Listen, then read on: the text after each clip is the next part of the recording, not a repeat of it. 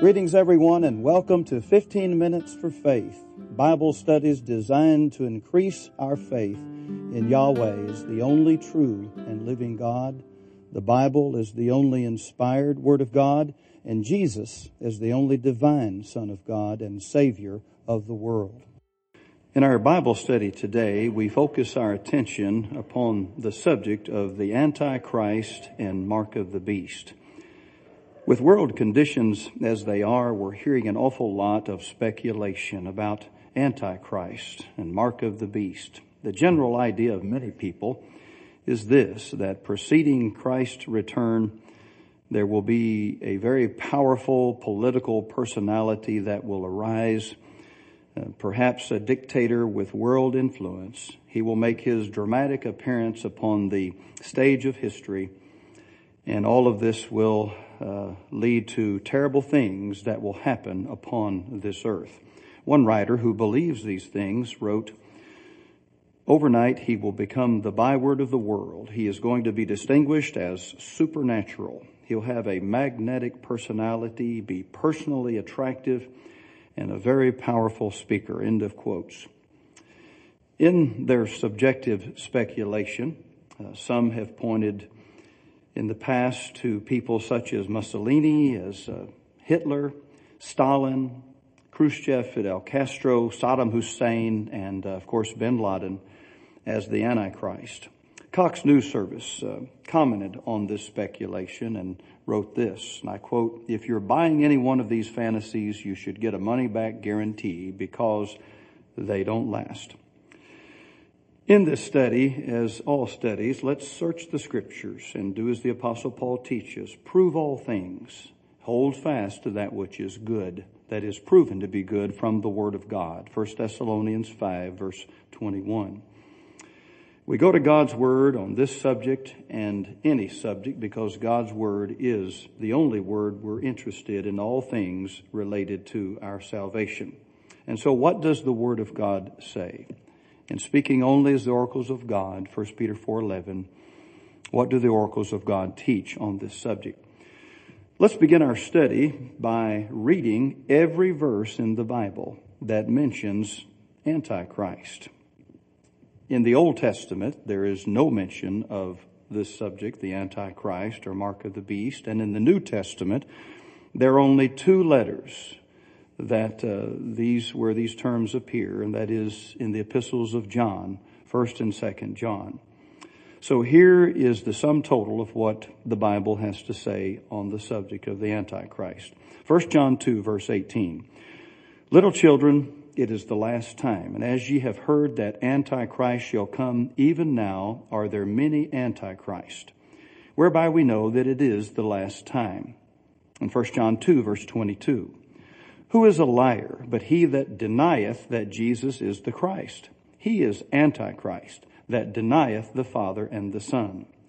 1 John 4 verse 3.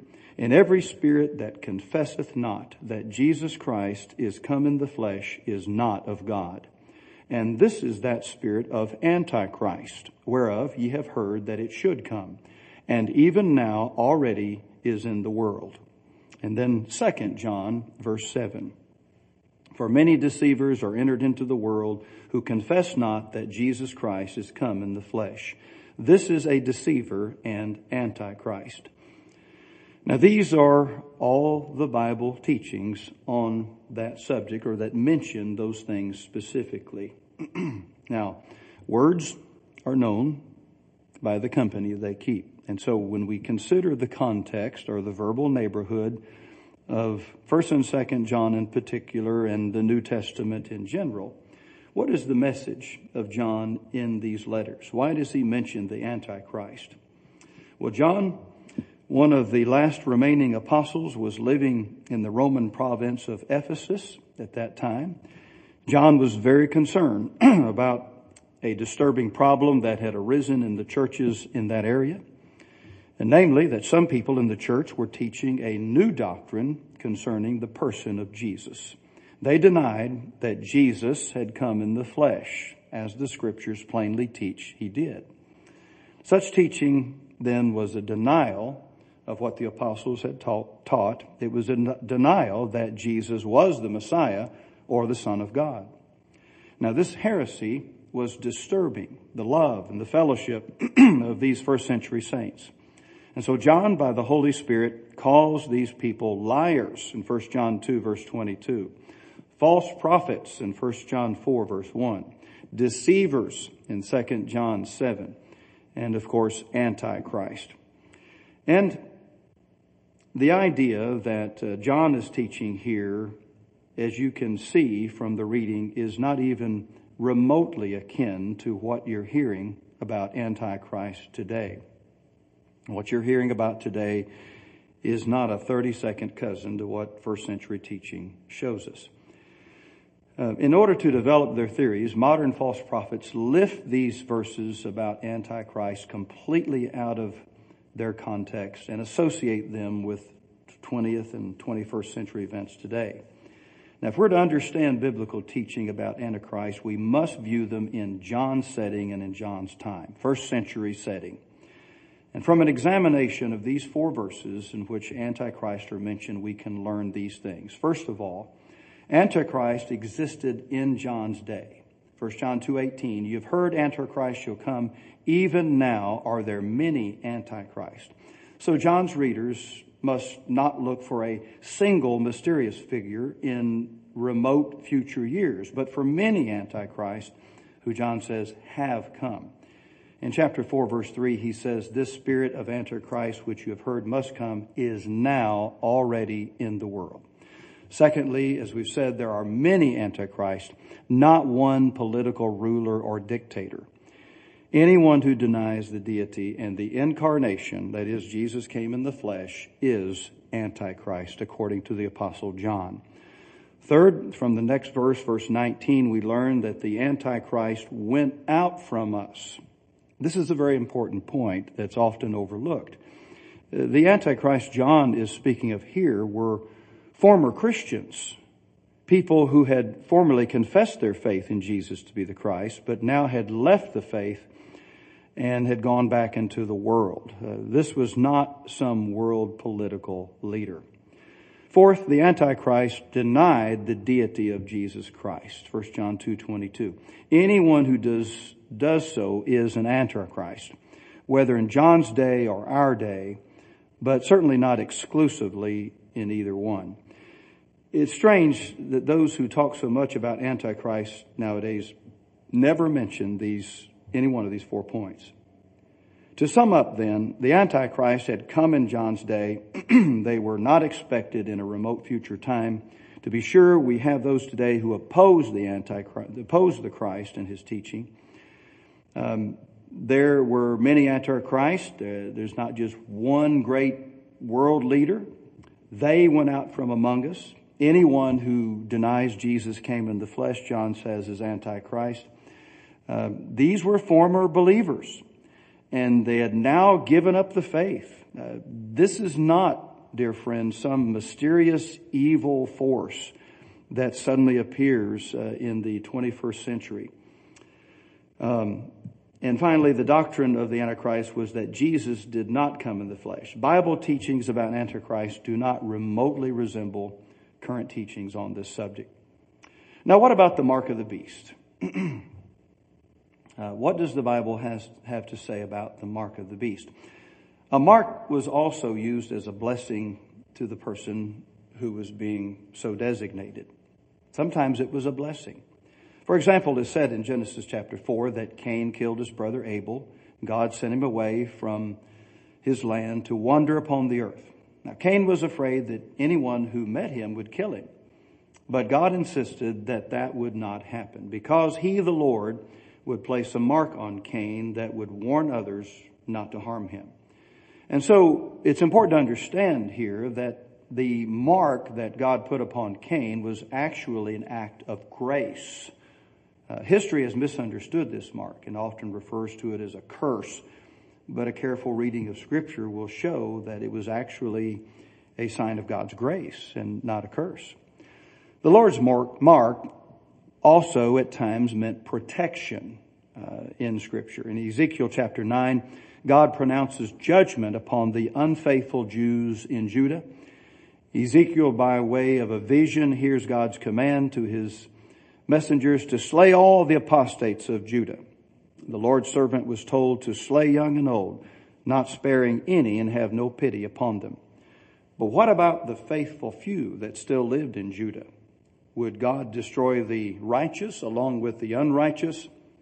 In the vision to Ezekiel, the prophet heard God say this in chapter 9 verse 4.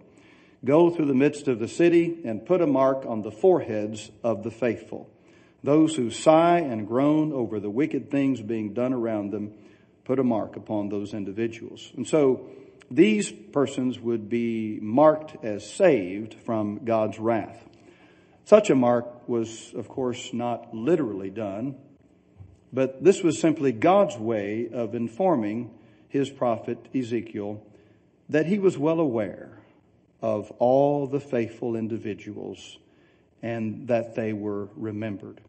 God, who is all knowing, doesn't need a literal mark to figure out who's faithful and who's not, but to assure us of his recognition of the faithful service that we render him, God speaks of these individuals as having a distinguishable mark on their forehead.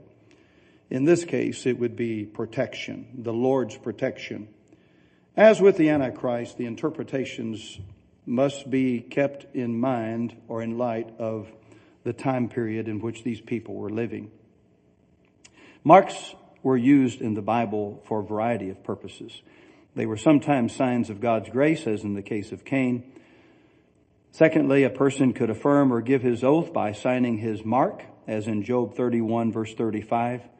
A mark could be a sign of God's protection, as in Ezekiel 9 verse 4. And a mark can designate ownership, as Paul writes in 2 Timothy 2:19. The firm foundation of God stands, having this seal. The Lord knows those who are his. My friend, I pray you'll not become captivated by the fantasies of so-called modern prophets and that you lose, don't lose sight of the real message of the Bible. Uh, that is the coming of Jesus Christ to die on the cross to make atonement for sins the real question is not who is the particular individual coming as the Antichrist or the mark of the beast that will literally appear upon someone's forehead. But the real question is, are you among the redeemed of God? Are you ready to go when the Lord does return and comes to claim his saved? We hope so, and if not, we hope we can be of service to you and helping you to understand or to study the Word of God. In our assemblies, our faith, our preaching, our worship, our mission, our hope is all focused on Jesus Christ, not on some fictitious antichrist that you hear much about today. And when you come to worship with us, we'll only seek to draw you nearer to Jesus Christ. Thank you for listening to 15 Minutes for Faith. Hopefully you've benefited from the message. And um, this 15 minutes can become faith for life. We invite you to listen to other Bible messages and please tell your friends and your family members about us.